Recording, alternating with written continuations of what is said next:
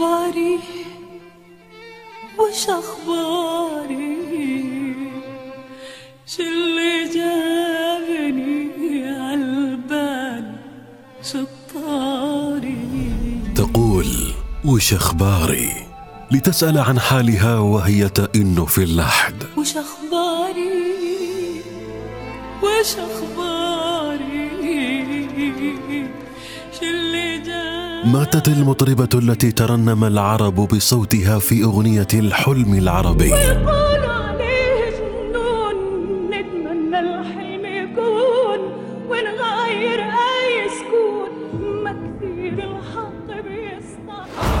كانت وما تزال صاحبة أجمل صوت عربي شق صداه مضارب الألفية الجديدة. ماتت ذكرى. وأصبحت قصة اغتيالها حديث أبناء عصرها. ستة وعشرون رصاصة اخترقوا جسدها بلحظات.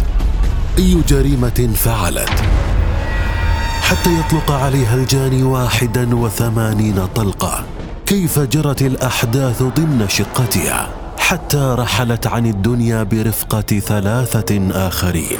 وهل صحيح أن زوجها انتحر بثلاث طلقات في أماكن متفرقة من جسده؟ هل الكفر الصريح هو من قتل ذكرى أم غيرة زوجها أم مواقفها السياسية؟ وما قصة جمال مبارك بمقتلها؟ هي الجريمة التي عرف الجاني فيها إلا أنها قيدت ضد مجهول بعد تسع سنوات لكثرة الألغاز والأقوال التي لفت القضية. فكيف ماتت ذكرى؟ ومن هو المدبر لعملية اغتيالها؟ هذا البودكاست للكبار فقط. نظرا لما يحتويه على أمور قد لا تناسب البعض. أنا عبد العزيز الخمعلي وأقدم لكم بودكاست ضد مجهول.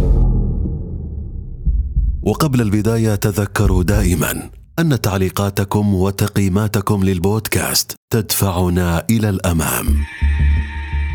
عزيزي المستمع وجب التنويه في البداية بأن الأحداث التي سنسردها لكم اليوم قد تكون مختلفة تماما لما تم تناقله بين الناس لكن القصة الحقيقية هي ما سنسمعه اليوم. فجميع الأحداث والتفاصيل المذكورة ضمن هذه الحلقة موثقة وتم تأكيدها من قبل الشهود والمصادر الرسمية والتسريبات التي حصلنا عليها من عدة جهات فكما عودتكم دائما نعمل على نبش الحقائق. لعلنا نساعد في معرفة الجاني حتى لا تبقى قضايانا مقيدة ضد مجهول.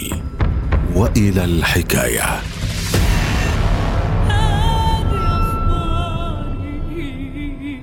في السادس عشر من تشرين الثاني عام 1966 ولدت المطربة ذكرى في مدينة وادي الليل التونسية. عائلة تتألف من أم وأب وثمانية أطفال. كانت ذكرى أصغرهم.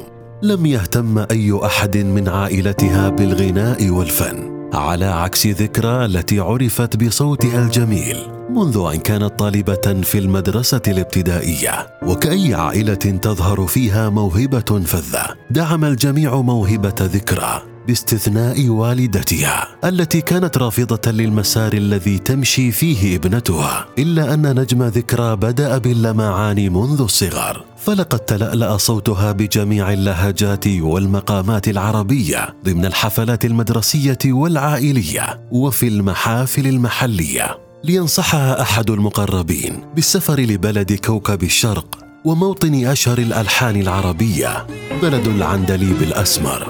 وعبد الوهاب وبليغ حمدي لتمشي على خطى وردة الجزائرية وسميرة مليان وأسمهان السورية. فلو أردت الغناء والشهرة فعليك بمصر بلد المليون لحن.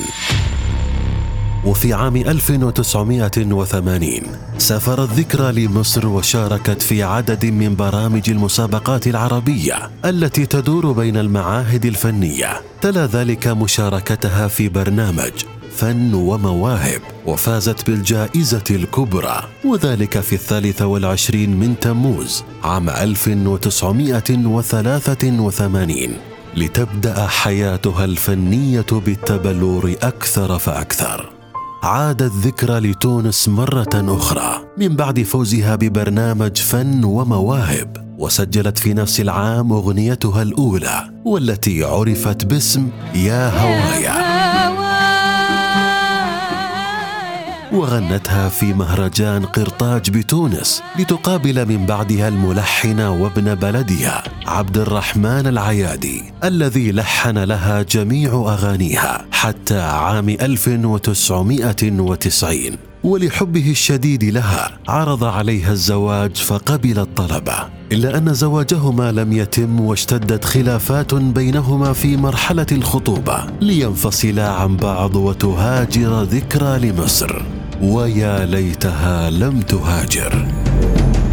قبل أن تصل ذكرى لمصر تنقلت بين العديد من الدول العربية بهدف تعلم المقامات وتحسين صوتها لتسافر لسوريا والمغرب وليبيا وتلتقي بعمالقة الغناء والطرب لتستقر أخيرا في مصر. ومع وصولها لمدينة القاهرة التقت ذكرى بالموسيقار هاني مهنا الذي تبناها وكتب ولحن لها معظم أغانيها وفتح لها أبواب المجد والشهرة. لتطل ذكرى على العالم العربي في الكثير من الحفلات العربية والدولية. لتكون المحطة الأهم بحياتها مشاركتها بأغنية الحلم العربي التي مكنتها من دخول بيوت جميع العرب وتم اعتبار صوتها كأقوى وأجمل صوت عربي بين أبناء جيلها. لتبدأ شهرتها بعد هذه الأغنية وتجوب ذكرى جميع الدول العربية. لتتزوج من بعدها برجل الأعمال المصري أيمن السويدي. لينتهي بها المطاف غارقة بدمائها معه بعد سنة واحدة من زواجها. وش أخباري؟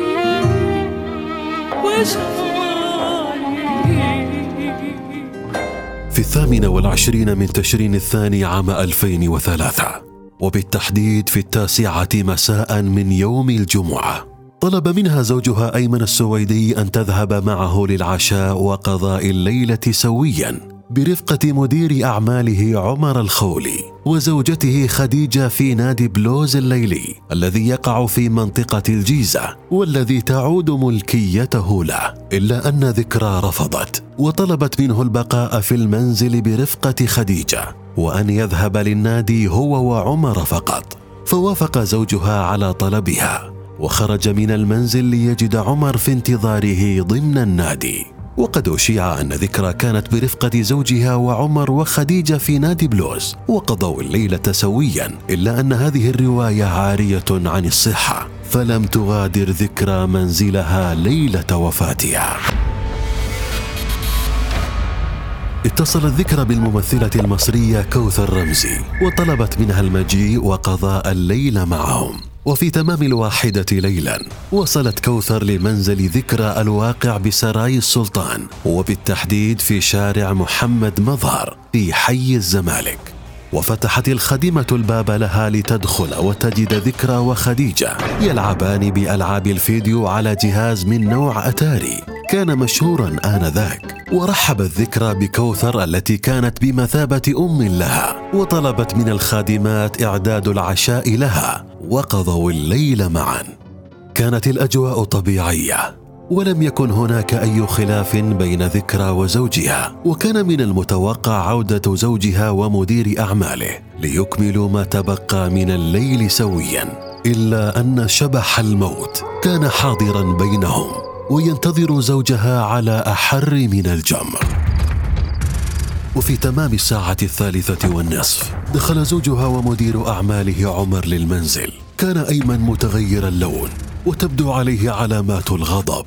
جلس على الأريكة وطلب من الممثلة كوثر رمزي أن تنتظرهم في الغرفة المجاورة لحين حل قضية عائلية خاصة. لا يريد لأحد أن يعرف تفاصيلها. وهي مستغربة من بقاء كل من عمر وزوجته خديجة في الغرفة مع ذكرى وزوجها. أليس الموضوع عائلي؟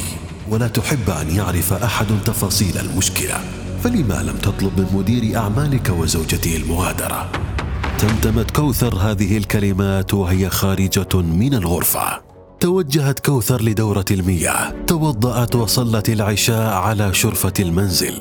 وبينما كانت تصلي سمعت بعض الكلمات والجمل. وشعرت بأن نبرة الحديث بين الزوجين تعالت بشكل كبير.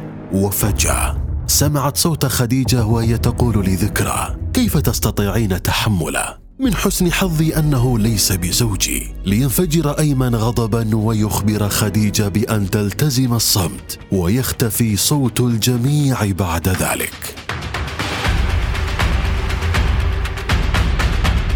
فجأة ودون سابق إنذار ظهر أيمن السويدي أمام الممثلة كوثر بينما كانت جالسة في شرفة المنزل وطلب منها أن تخرج من المنزل وهو يحمل في يده رشاش صغير من طراز سومبال وبيده الأخرى مسدسا آلي.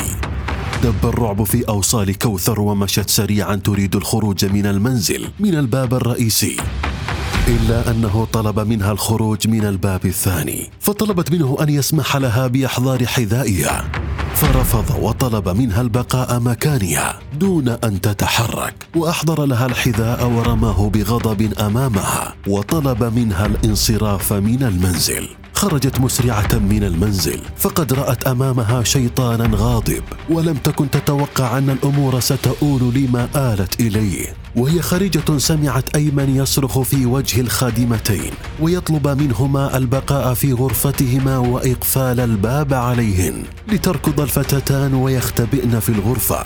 وهنا انتهت الأحداث بالنسبة للجميع. الساعة الخامسة والنصف صباحا. ووسط عتمة الصمت والليل. زخات من الرصاص ملأ صوتها المكان. صياح وأصوات تتعالى. ثم صمت لمدة دقيقة واحدة. تلاها صوت رصاصة أعلنت انتهاء كل شيء. فما الذي حصل يا ترى؟